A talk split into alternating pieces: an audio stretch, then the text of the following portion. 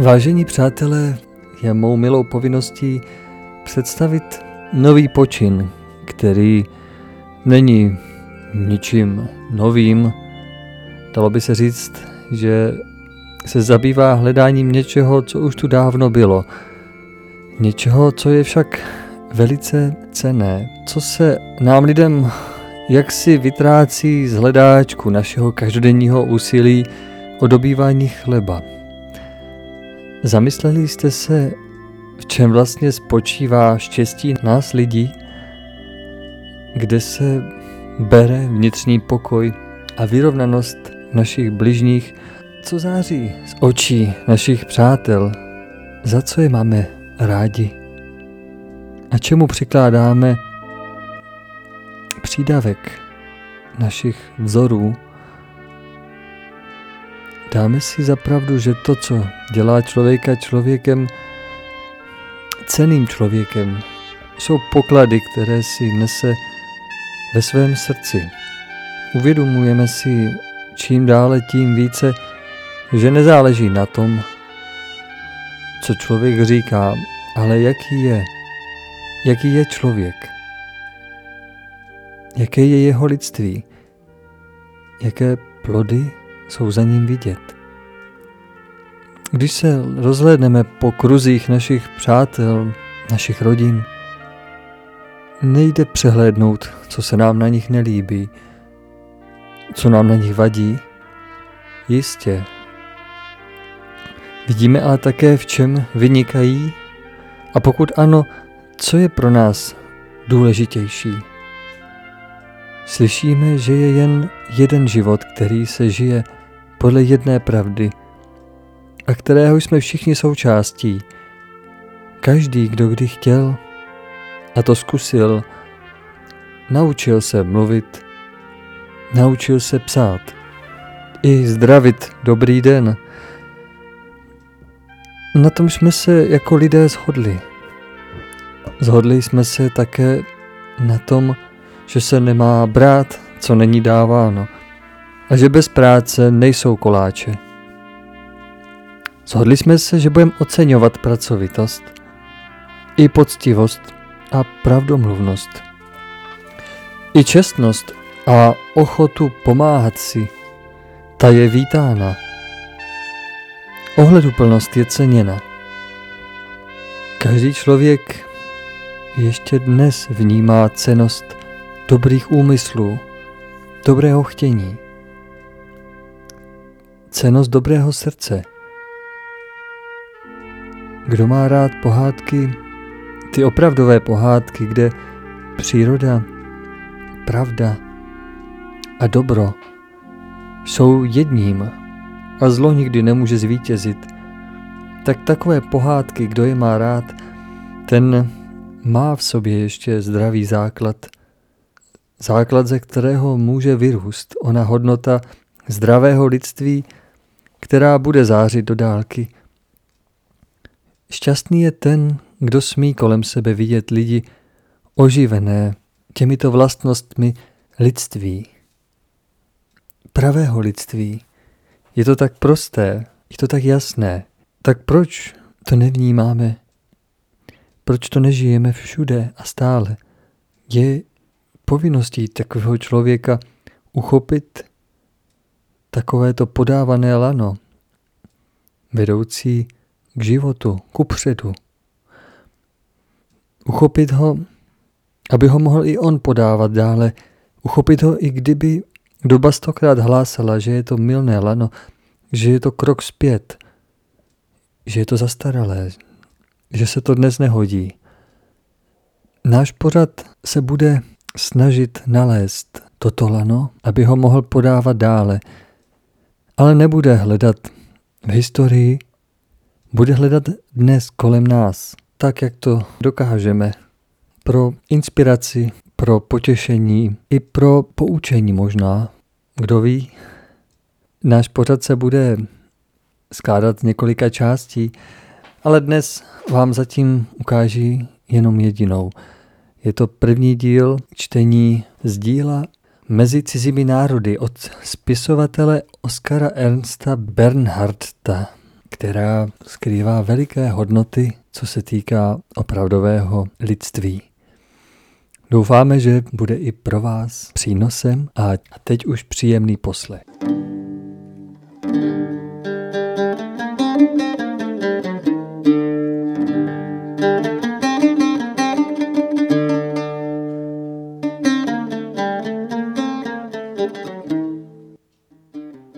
Hamal, Hamal.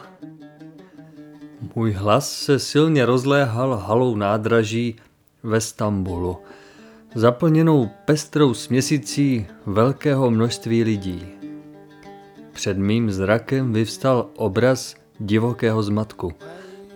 Nosiči zavazadel se s křikem hádali o kufry cestujících a vše se dralo k celnímu odbavení, které se nacházelo u východu z nádraží. Každý chtěl být první. Vzduchem vířila slova všech řečí. Klidně jsem pozoroval z hora divoký schon, neboť jsem stále ještě stál na stupátku vagónu luxusního vlaku, který právě přijel a přivezl mě sem z Vídně. Orient nebyl pro mne ničím novým, ale přesto tento pohled na mne po každé působil jistým kouzlem. Tentokrát jsem přijel do Konstantinopole na pozvání svého dřívějšího přítele ze studií, Konstantina Lenkenfelda, který zde pobýval 14 roků a jehož jsem chtěl doprovázet na jisté cestě. Po třetí jsem zvolal z plných plic. Hamal! Tentokrát jsem byl vyslyšen. Značně špinavý Turek v roztrhaných šatech, který stál doposud mlčky, opíraje se o jeden ze sloupů a zdánlivě si vůbec nevšímaje svého okolí, přispěchal ke mně. Nedůvěřivě jsem si prohlížel poněkud vyzáblou postavu Turka a váhavě jsem ho upozornil. Nebudeš moci nést tyto kufry. Jsou velmi těžké. V jeho obličeji se však mytl rozvážný úsměv a místo odpovědi zvedl naprosto klidně největší a nejtěžší kufr s úžasnou obratností a silou a klidně se otázal. Kam je mám odnést? Dříve než jsem mohl odpovědět, zazněl nenadále k mému uchu mě dobře známý hlas.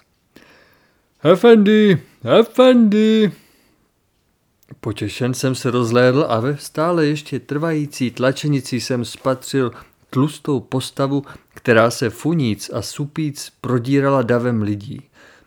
Houbovitý obličej namáhavým během silně zčervenal a krátké paže živě šermovaly vzduchem kolem dokola. Byl to Jusuf, Konstantinův věrný sluha, který mne znal od poslední návštěvy. Konečně stál přede mnou a zatím, co ještě lapal po vzduchu a hojný pot mu stékal spod červeného fezu, mluvil o překot v nesouvislých větách, přičemž jeho očka radostně svítila. O, Efendi, já jsem běžel, já jsem letěl, abych přišel za tebou včas. Moje duše byla zarmoucená, když jsem tě hned nespatřil, nyní ale srdce skáče radostí, poněvadž tě mohu pozdravit. Vždyť ty víš, o Efendi, že jsem tvůj nejvěrnější sluha. Allah ať tě osvítí, abys pochopil a nikomu jinému nevěnoval svoji přízeň. Při posledních slovech mrkl významně očima po mnou vyvolaném nosiči, který čekal poblíž z částí mých zavazadel a jak se zdálo, vůbec se o nás nezajímal. Byl jsem překvapen. Za prvé jsem Jusufa téměř znovu nepoznával, neboť pokud je mi známo, nikdy tolik a tak souvisle nehovořil. A za druhé, nebyl jsem z něho chytrý. Co tím chtěl říci? Již jsem otevřel ústa k příslušné otázce, když tu se Jusuf nahnul více dopředu. Uchopil můj kufr, přičemž ke mně polohlasně zabručel – Nyní se neptej o Efendi. Tato slova zněla tak prosebně, téměř úzkostlivě, že jsem byl ještě více zmaten. Ale přemohl jsem svůj neklid. Tvářil jsem se naprosto klidně a následoval jsem nyní Jusufa, kráčejícího přede mnou a nosiče zavazadel k celní kontrole. Zase jsem se rozpomněl, jako již mnohokrát během své cesty, na dopis svého přítele. Jeho pozvání bylo tak podivné. Mezi řádky jsem bezděčně vyčetl naléhavou prozbu, což mne pohnulo k brzkému odjezdu. Byla moje obava oprávněná a Konstantinovi hrozilo nějaké nebezpečí. Snad ho již nestihlo nějaké neštěstí. Něco se muselo stát. Tohoto tíživého tušení jsem se nezbavil. Pod dojmem takových myšlenek jsem se přibližoval k východu, když v tom též okamžiku přijel také Konstantin se svým vozem. Kámen mi spadl ze srdce. Chvála pánu. Byl alespoň zdráv, jak jsem se mohl přesvědčit pohledem, i když jeho rysy nesly výraz malátné únavy a obličej s věrnýma modrýma očima, hustým, tmavě plavým, ale dobře pěstením plnovousem, se zdál poněkud blečí než dříve. Byl vždy vážný a celá jeho povaha nesla stále pečeť lehké zádumčivosti. Nehledě na jeho modré oči měl pohled pravého Turka, přemýšlivého a jakoby hloubajícího nad řešením nějakého velkého problému. Zatímco vůz byl ještě v pohybu, Konstantin, který mne již spozoroval, vyskočil. Uviděl jsem, jak mu obličejem přelétl radostný záblesk. Úředníkovi stojícímu u dveří vsunul do ruky vzpropitné, mému nosiči zavazadel dal pánovitý pokyn a prošli jsme bez kontroly se všemi svými zavazadly průchodem, zatímco jsem ještě viděl, jak kufry mých spolucestujících byly do základu prohrabány a jak úředníci měli hlavně zálusk na knihy, které chtěli skoro všechny zabavit. Nyní jsem stál naproti svému příteli. Srdečně jsme si stiskli ruce. Konstantin mne přivítal a zvolal. Jak jsem ti vděčný, milý příteli, že jsi přijel. Tak jsem toužil po rozhovoru s tebou. Moje oči na něm zkoumavě spočinuly, než jsem odpověděl. Tvůj dopis mne přes svoji zdánlivou jednoduchost nenechal klidným. Bylo to sice jenom pozvání, ale po jeho přečtení ve mně pevně utkvěla myšlenka, že mne naléhavě potřebuješ. Konstantinův obličej se při těchto slovech obestřel chmurami – Zasáhl mě téměř bolestný pohled, zatímco on s bezděčným obraným pohybem ruky smutně potřásl hlavou a vzdychal. Já už také nevím, co jsem ti vlastně napsal, ale máš pravdu. Potřebuji nutně tvoji pomoc, velmi nutně. Klidně jsem odpověděl, stále ještě drže jeho ruku ve své. Ty víš, že vždy můžeš počítat s mou pomocí, o tom nemusíš vůbec pochybovat. Umyslně jsem zvolil mírnější tón a pokračoval dále. My jsme přece již spolu vybojovali mnohý boj, proto jsem také přesvědčen, že i nynější záležitost, kterou sice ještě neznám, rovněž dovedeme ke zdárnému konci, nebo vyřešíme. Je to něco velmi zlého, Okamžitě jsem ale této bezprostřední otázky litoval, neboť kolem jeho úst to začalo bolestně škubat. Než odpověděl. Tážeš se mě, zda je to něco zlého? Zlé není ten správný výraz, proto ano, zasáhla mne těžká rána osudu. O můj milý příteli, pomoz mi. Jeho hlas poklesl k šepotu moje sestra. V tom okamžiku spadl s rachotem mezi nás jeden z mých kufrů. Právě když Juzuf svému pánu něco tiše pošeptal, v zápětí hlasitě prose za prominutí. Byl při nakládání zavazadel nápomocen, ale během našeho rozhovoru nás bedlivě pozoroval. Nemohl vedenému rozhovoru zřetelně rozumět. Při slově sestra jsem však viděl, jak sebou škubl a kufr neúmyslně hodil pod naše nohy. Konstantin byl bledý. Když mu jeho sluha něco šeptal, sevřel rty, zvedl hrdě svoji hlavu a s přátelským pobídnutím otevřel bočnici svého dvojspřeží.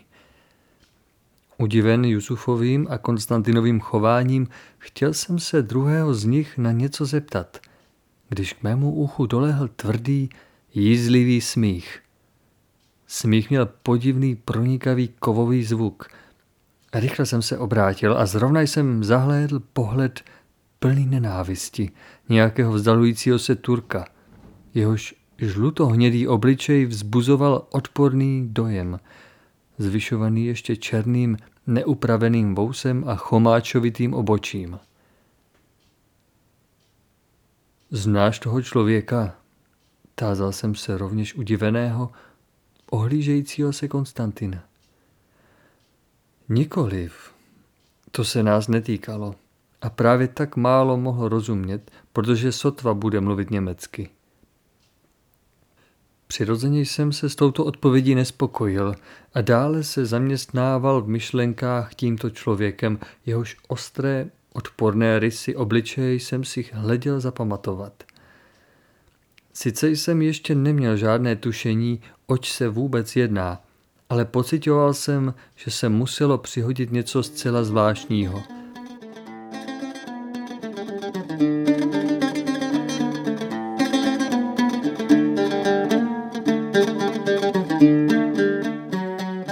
Na mých mnohých cestách se mi stalo zvykem ostře pozorovat malé vedlejší okolnosti, které se obvykle nedbale, nepozorně přehlížejí.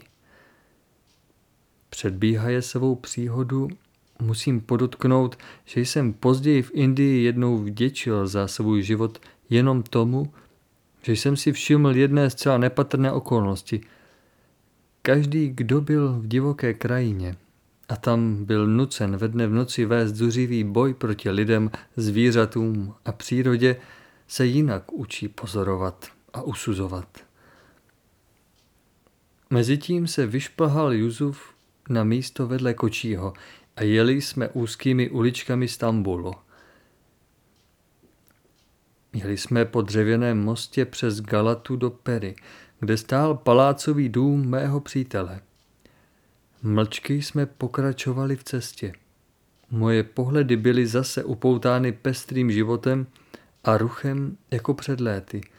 Ale také dnes mne přes vážné myšlenky obveselil Turek, pobíhající před pouliční dráhou, který s komickým zápalem troubil na svůj roh aby chodci a psy šli z cesty.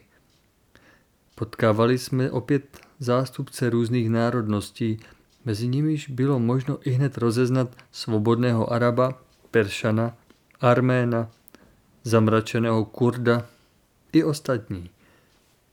Konečně se koně vyšplhali nahoru po příkré cestě do Pery a zastavili před Konstantinovým domem.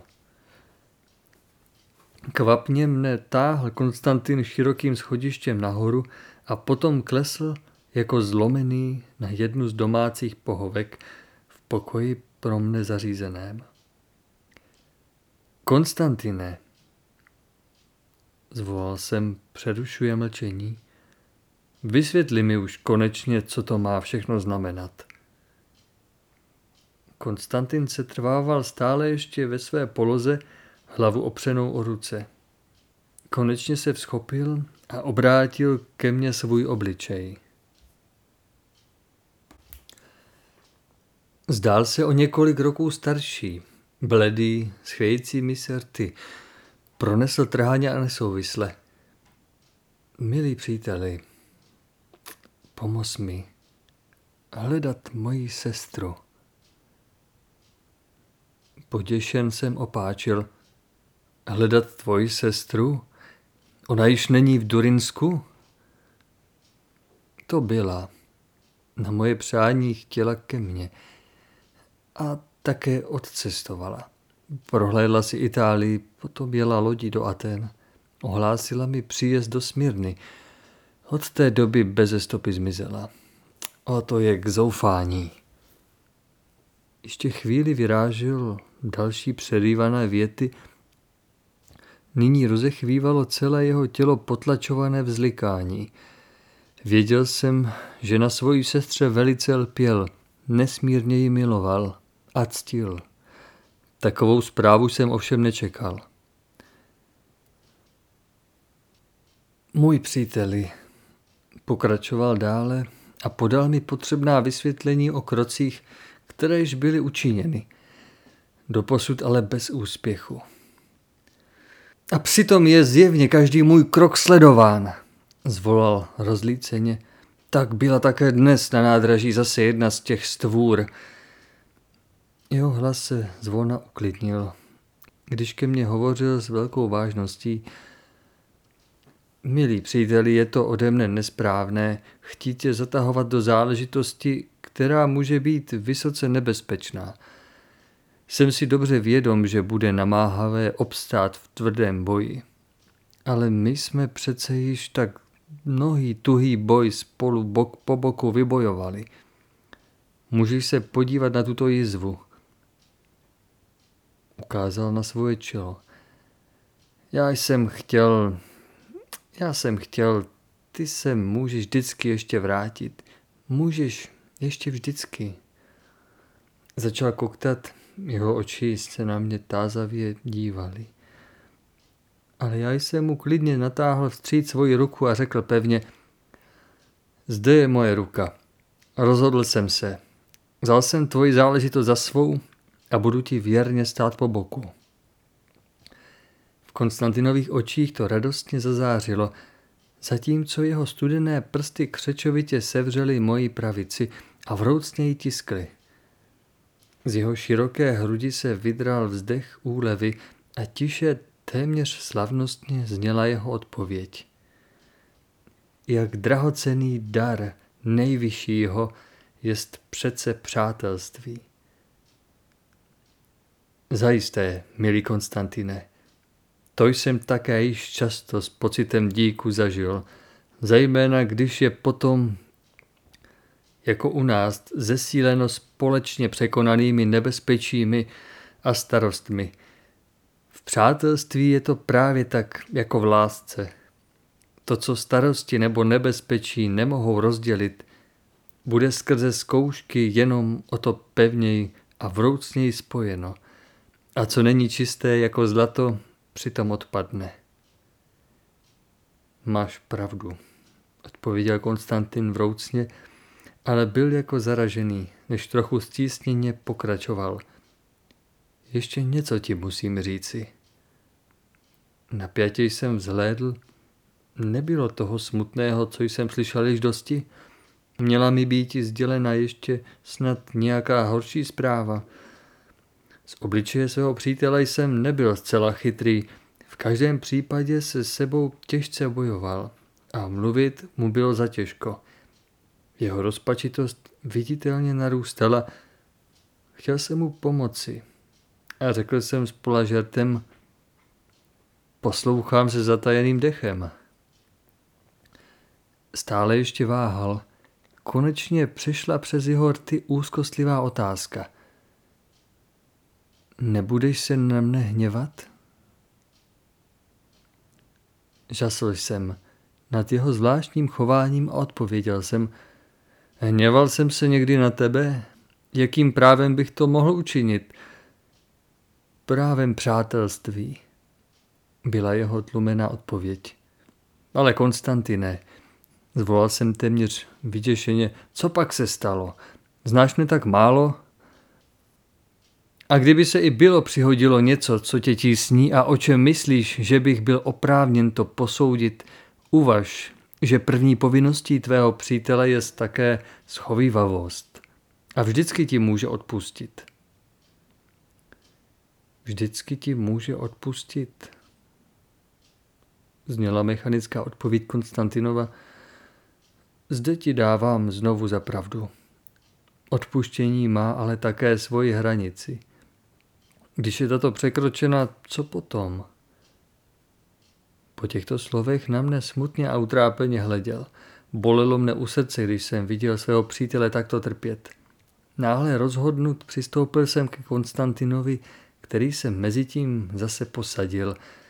Lehce jsem položil levou ruku na jeho rameno, uchopil jeho pravici a řekl jsem srdečně, netrap se tak přece, Konstantine. Ať je to cokoliv, ponesu to s tebou. Statný muž ke mně vděčně vzhlédl. Konečně řekl tiše, sotva slyšitelně. Odložil jsem své jméno a nejmenuji se již Konstantin. Hleděl jsem udiveně na svého přítele. Byl jeho duch těžkými starostmi o milovanou sestru náhle pomaten. Smysl jeho slov mi zůstal zcela utajen. V mé hlavě se střídaly všelijaké domněnky, vysvětlení jsem však nenašel.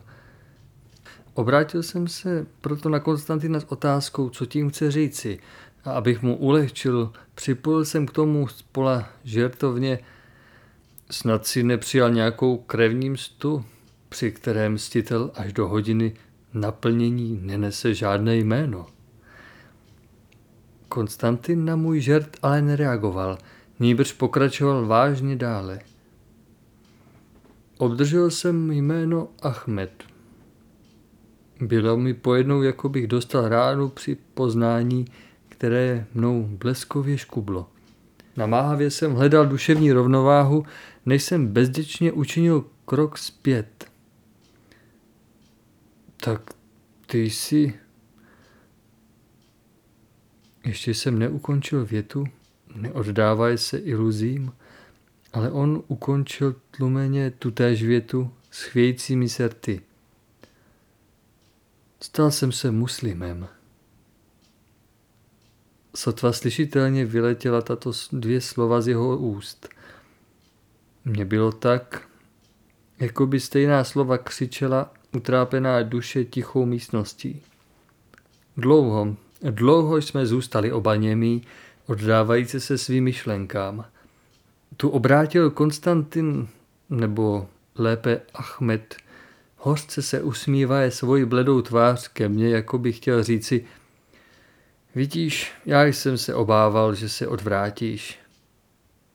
To mne zavolalo zpět do skutečnosti. Rychle jsem k němu přistoupil, vzal jeho hlavu do obou rukou, dívaje se mu přátelsky do očí, řekl jsem vážně. Myslel si snad někdy, že by moje přátelství bylo se jménem Konstantin pohřbeno? Do jeho očí při těchto slovech vstoupil radostný lesk. Tak bys chtěl? Nedostal se dále, neboť jsem rychle vpadl.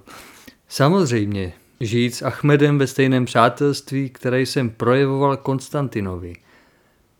Z Achmedových rtů se vydral potlačovaný jásavý výkřik.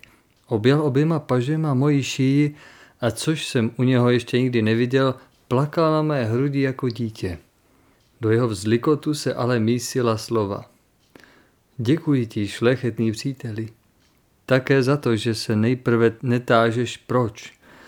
Nemohu ti to nyní říci, ale později, jednou později se všechno dozvíš.